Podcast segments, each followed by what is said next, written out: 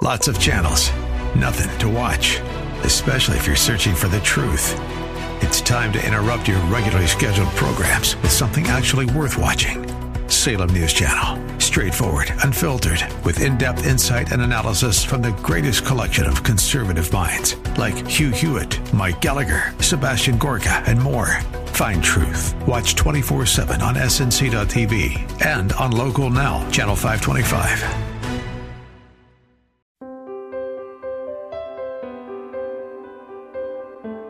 Friend, to love is to give, and to give is to love. Love is not about getting, love is about giving. Giving to where it hurts. And if you go through life always getting but never giving, you never really live and you never really love. And so life can become meaningless unless the soul is set free to give. That's Pastor Michael Oxentenko, and this is Reaching Your Heart. Here at Reaching Your Heart, we believe that God answers prayer. If you need prayer, you can call at any time 24 7 888 244 HOPE. That's 888 244 4673. Someone is standing by right now to take your phone call. Today's Reaching Your Heart with Pastor Michael Oxentenko is entitled Him Who Loved Me and Gave. That's Him Who Loved Me and Gave. And if you miss any of this message, you can find it online at reachingyourheart.com. That's reachingyourheart.com. Let's pick up where we left off last time here with Pastor Michael Oxentenko and Him Who Loved Me and Gave. Remember, you can find the entire message online at reachingyourheart.com. Pastor Mike. Friend, God has so designed the real church so that the church is the very place where love is to shine the greatest for the salvation of sinners. Jesus defined it. You know, turn with me to this verse we read all the time. It's John 3:16. We read it and often don't catch its deep significance. For God so loved the world that he what? That he gave. Gave his only son that whoever believes in him should not perish but have eternal life. That's a huge verse. That is the greatest verse in the Bible because it defines who God is. It answers the core question, the great controversy, what it's about. And it shows us the way to be saved and live forever in the presence of a giving, selfless God. I mean, this verse contains huge things. When the devil became the twisted one, way back before the creation of the earth, when he involved the creator in a great controversy over the creation of this planet, the devil no doubt pointed out that God, by his very nature, is eternal and infinite. I mean, we don't worship a small God. We worship a God that is so big, you cannot quantify God. And so I ask the question what's half of infinity? Forever keeps going. You can divide forever, and there's still forever there. And so the question arises it would have been the one that he would have posited to attack the character of God at the very beginning. God has all the power, God has all the riches, God has all the knowledge. And so you ask the question when you observe this, when you're trying to undermine God, if God is all powerful and He's the authority, how can God have the capacity to give of Himself at all? How can God be selfless? How can someone who has everything truly give of Himself? Have you ever wondered that? When God digs deep into the bucket of who He is, does He give till it hurts? Is He able to take from Himself, or does He just produce more goods so that it never hurts? You know, if you had a bank account that could replenish $1,000 every second, and you gave $1,000 every second, your bank account would always be full, wouldn't it? And so the devil said, Look, because God is a being with infinite power, it is impossible for God to live and be what his moral law is. He cannot be selfless. Therefore, the law of God is a charade and a sham. He imposes on the creation what he himself is incapable of. He cannot be selfless. That is the original accusation in the great controversy. Half of everything is still eternity, so it would seem that the infinite God cannot be a God of love. Friend, God cannot prove the devil's a liar by simply claiming that he is wrong. He can't say, I am a God of love, and that's good enough. It wouldn't work. So John 3.16 is so important. For God so loved the world that he what? That he gave. And how much did he give? We're going to look at that. He gave until he couldn't give anything more. Mother Teresa once framed the giving nature of love in this way You can give without loving, but you can never love without giving. I must be willing to give whatever it takes to do good to others. This requires that I be willing to give until it hurts. Otherwise, there is no true love in me, and I bring injustice, not peace, to those around me. That's what giving in love is really about giving until it hurts. For God so loved the world that he gave until it hurt for eternity to save us. In 1 Corinthians 1:24, Jesus is the wisdom and power of God. At the cross, God is powerless to save his son and save us. In Philippians 4:19, Jesus represents the treasury of God. In Ephesians 2 7, the riches of God are immeasurable. And so you cannot measure the treasure of God that is found in Jesus. It is a bank repository that is infinite. At the cross, God is poor and bankrupt because he gave us Jesus. Paul will say in 2 Corinthians 5:19 that God was in Christ at the cross. So God didn't just give us Jesus, God gave us God in Jesus. So when God gave us Jesus, God gave the height of his power, the depth of his wisdom, the eternal treasury of his wealth. God poured out the heart of God on the cross of Calvary. And when Jesus died on the cross, dear heart, God had nothing more to give. You know, you can't see God. God is spirit. But in the darkness of the cross, there is a broken God who gave to save you and me. So don't read John 3:16 with a shallow view of things. For God so loved the world that he gave. He gave himself.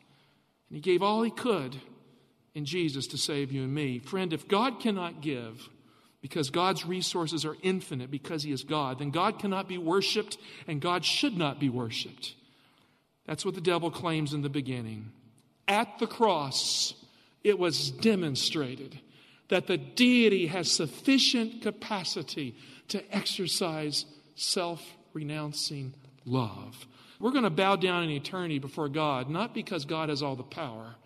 We're going to bow down in eternity because God has all the goodness, all the attributes of character that we see in Jesus that led him to the cross. The year was 1945, and it was the end of the Second World War. When a young man sat down to grieve for the greatest need of his life, his own soul, he'd been through the war, he'd survived it. He had been in Hitler's army as one of the youth, had been sucked into the cause, but he didn't want to be there. He'd seen the evil of it mature, and now he was a POW in Scotland, waiting the outcome for his life. The fatherland cities had been bombed to brittle pieces by the Allies, and they had captured him. And as I said, they brought him to that prisoner of war camp in Scotland. He had seen the horror of the Jewish death camps at the end of World War II, and now he was locked up in a prison in Scotland for crimes he did not commit because he belonged to Hitler's army as a youth. He simply was a part of the process of evil that had swept him along. He felt the shame of what his country had done, and he felt all alone, far away from his fatherland. And he felt the sorrow of what an evil man had done to him and others. And he saw many of his friends died as the war came to an end. So Hitler could have a few more months to take more lives, kill more youth, and wreak more havoc on Europe because of pride and self. And then it shifted from what Hitler did and what the war was about. It shifted to what God is about. He saw himself in isolation, far away from his homeland. He began to ask the question Does God care about me? Does God have any reason to interact with me? And all alone in that Scottish prison, he began to seek God. In his despair, a prison chaplain gave this young German man a Bible, and he was able to read it. And there in prison, he began to read the story of God's love in the Bible. Sometimes we ask the question is the Bible that powerful? There is one story after another in history of how the Bible alone has been able to communicate the love of God in such clear terms that people are broken. So it was with him. He read the Psalms where prayers of agony were prayed to God by men of faith. He began to identify with that. And then he read the words of Jesus recorded in Psalms 22 1. My God, my God, why have you forsaken me? The cross predicted. He said, I feel forsaken of God. In 1947, he was allowed as a POW to attend a Christian conference for young people from around the world. I don't know how they let him out of prison to do it, but they did. They sent him to that Christian conference with that Bible in his hand. And he met people there who spoke in that conference of what Hitler had done to them, of what had happened to their families, of what the evil of racism had done. And there was no vindictiveness in their voices in those faith conferences. And there he began to see Jesus lived out in the lives of people who had been harmed tremendously by his own country. They spoke of the message of forgiveness and the cross and the love of God.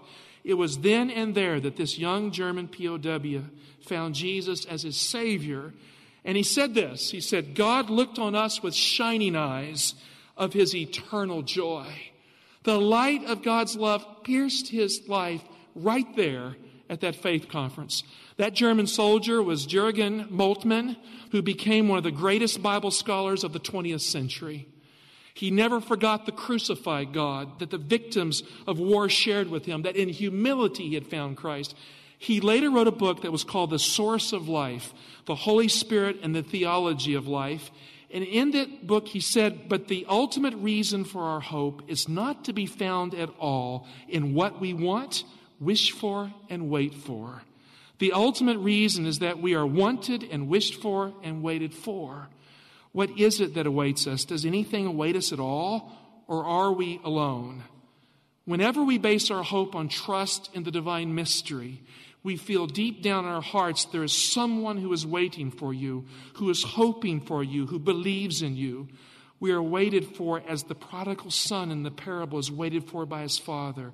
We are accepted and received as a mother takes her children into her arms and comforts them. God is our last hope because we are God's first love.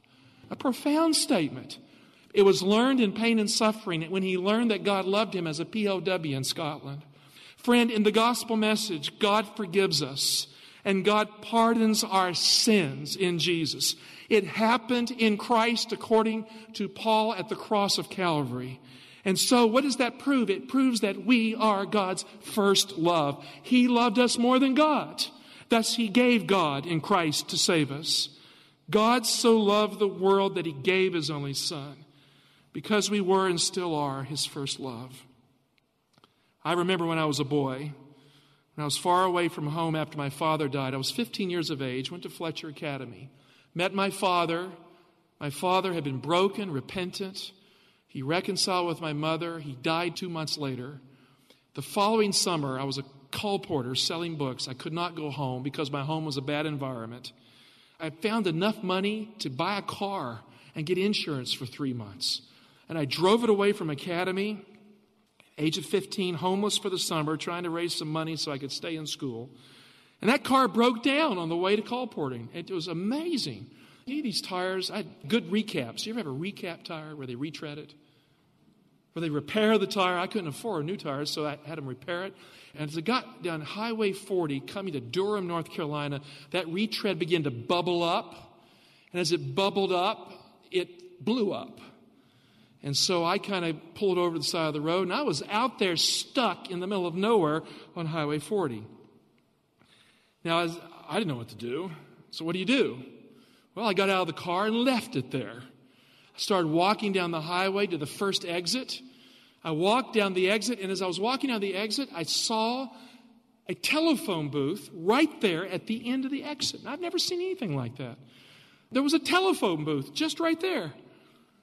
And I said, What would a telephone booth be doing in the middle of nowhere at the end of an exit where I broke down? I reached in my pocket, I had a quarter. Ah, now it was interesting. Pastor Michael Oxentenko will continue in just a moment. Reaching Your Heart is a listener supported program. We step out in faith to purchase airtime on this station because we believe God is working through this radio ministry to touch tens of thousands of lives. Each of our messages is prayed over, biblical messages of hope and Bible truth. To continue, we need your support. We do not have a large ministry fundraising machine. We operate totally by faith. Call our toll free number to make your contribution of any size today. That number is 888 244 HOPE. That's 888 244 4673. Or you can stop by our website, reachingyourheart.com. That's reachingyourheart.com. Let's get back to the broadcast now. Here is Pastor Michael Oxentenko with more of today's Reaching Your Heart. I said, What would a telephone booth be doing in the middle of nowhere at the end of an exit where I broke down? I reached in my pocket, I had a quarter. Ah, now it was interesting. I felt alone and isolated, wasn't sure what to do with my life. I was a youngster in a place where I shouldn't be. I was hungry. If I couldn't sell books that day, I had no food that day. So I was there thinking and looking at that telephone booth. I walked down the ramp to that telephone booth. I went into the booth, closed the door, and began to think again what do I do with a quarter in the middle of a telephone booth, far away from anybody who knows me? Who would know me in the middle of nowhere? I was asking the question. Whose name would matter to me the most that would be in that book? Who would know me in the middle of nowhere? And so this is what I did. I opened that telephone book and I looked for my own name Michael Oxentenko. And my name was in that telephone book. I'm dead serious. The name Michael Oxentenko was printed in that telephone booth. See, there are only a few Oxentenkos in this country. There's only two of them that are named Michael Oxentenko. And one of them is my father's brother. And his name and my name are the same name. And that name was in that telephone booth. He was a resident of Durham, North Carolina. So I opened that book, I looked at it, I got the number, I took that quarter, I stuck it in the machine. If he didn't answer, I'd be stuck. On the other side was the answer Hello, this is Michael Oxentenko. I said, Hi, this is Michael Oxentenko. And so the two Michael Oxentenkos were bound by providence, kind of like quantum entanglement, in a telephone booth at the end of an exit that shouldn't have been there. I said, Uncle Michael, I don't know you much as an uncle, but I'm sure in trouble. I've been out trying to sell books, and I'm not a good salesman, I don't think. My car broke down, it's on the side of the highway. I don't know what I'm going to do with my life or anything else, and I'm grieving because of the loss of dad. What do I do? My uncle answered that call, and he came to me, and he picked me up at that telephone booth. He took me first to his home, and I looked over the hill, and my car was just over the side of the hill because I had broken down in the very spot that was closest to family. The very spot that was closest to family. And I stayed a couple of days with him. He told me about my father. He talked about the good points I needed to hear. And then he made sure I had money in my pocket and I was fed. And he wanted to keep tabs on me for the summer as I tried to sell Christian books. And right then and there, Uncle Michael became for me another father figure in my life as I was on the road of life, uncertain as to what would lay ahead of me. Dear heart, you may break down in life, and you may not know where you are going in life. Don't be surprised if you break down in the very spot that is closest to family. God is on the road that leads you to the outcome. God has designed it that the Christian church should be the very place where broken people and helpless and homeless people and people who are good can break down and start over again next to family. Jesus left heaven to come to earth because the family of God and the heart of God was not content to let this world die alone.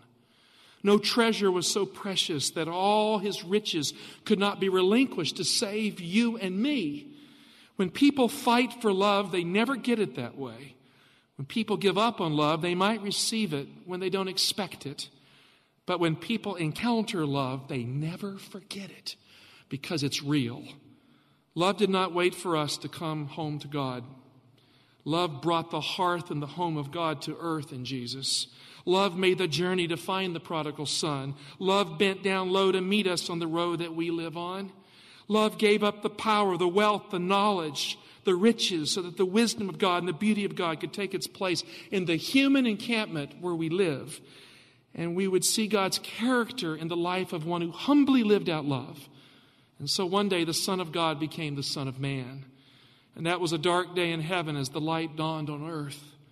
The mighty messenger of the covenant became the very message of the covenant, sent to save the lost. For God so loved the world that he gave. Christ came. The ruler of the universe stepped down from his celestial throne and became a baby in a mother's womb. Christ was born in poverty he served the rebel race in poverty as he gave us God in a life of service and love. And when he was done showing us the love of his Father God, by living out that love in his own heart and life of service, Jesus laid down his life in sacrifice so we could be resurrected and the law of God would not be violated in forgiving and setting the sinner free. Friend, Jesus never doubted his Father's love during his entire life, but at the cross he had a doubt. He doubted his Father's presence. He doubted his Father's presence. He cried out, My God, my God, why have you forsaken me? He didn't find the answer until the resurrection morning. You see, at the cross, Jesus took all of us inside of him.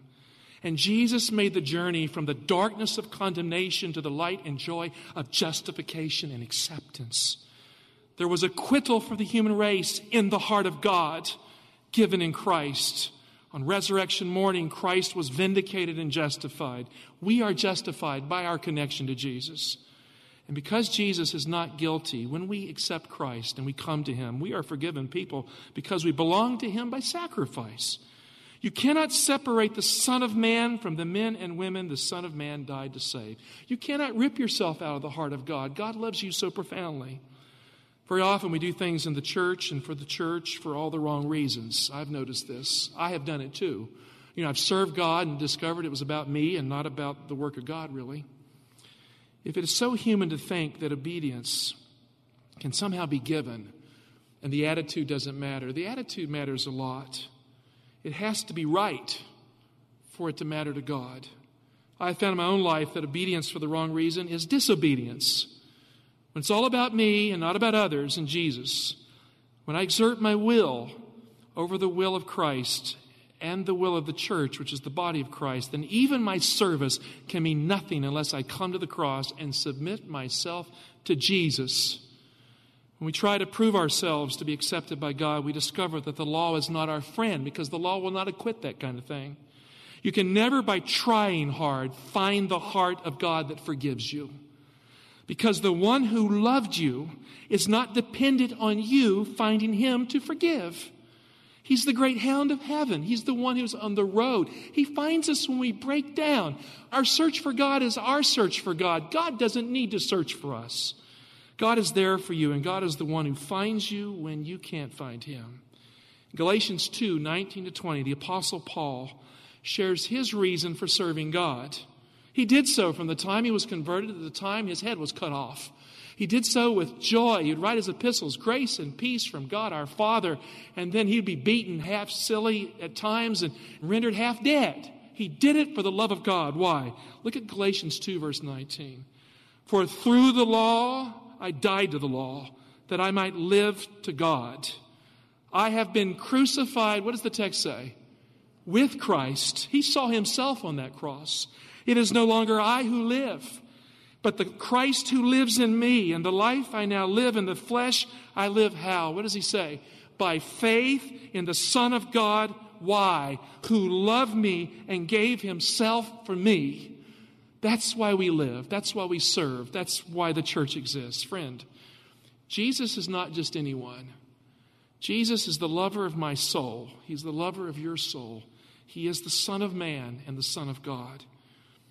He gave himself for you as if there is no other because God gave him to save you. And together they clasped their eternal hands in holy covenant that they would give anything to save you. He died for you. And friend, there is nothing so precious in him that he did not gladly relinquish it to find you on the broken road of life in just the place that is closest to home. That place is the cross, where Jesus loved you, where Jesus gave himself and his life for you. The place that is closest to home. At the cross, your eyes can see that love is giving and life is worth living for the one who died for you. At the cross, we learn to love the one who loved us and gave. At the cross, we're set free to live forever and to worship God for the right reasons, to have a church for the right reasons, and to grow in this eternal atmosphere of love that is the character and light and glory of God. God bless you all. And the love of God as you come to the cross. May you go to heaven holding on to the cross. Blessings to you this Sabbath.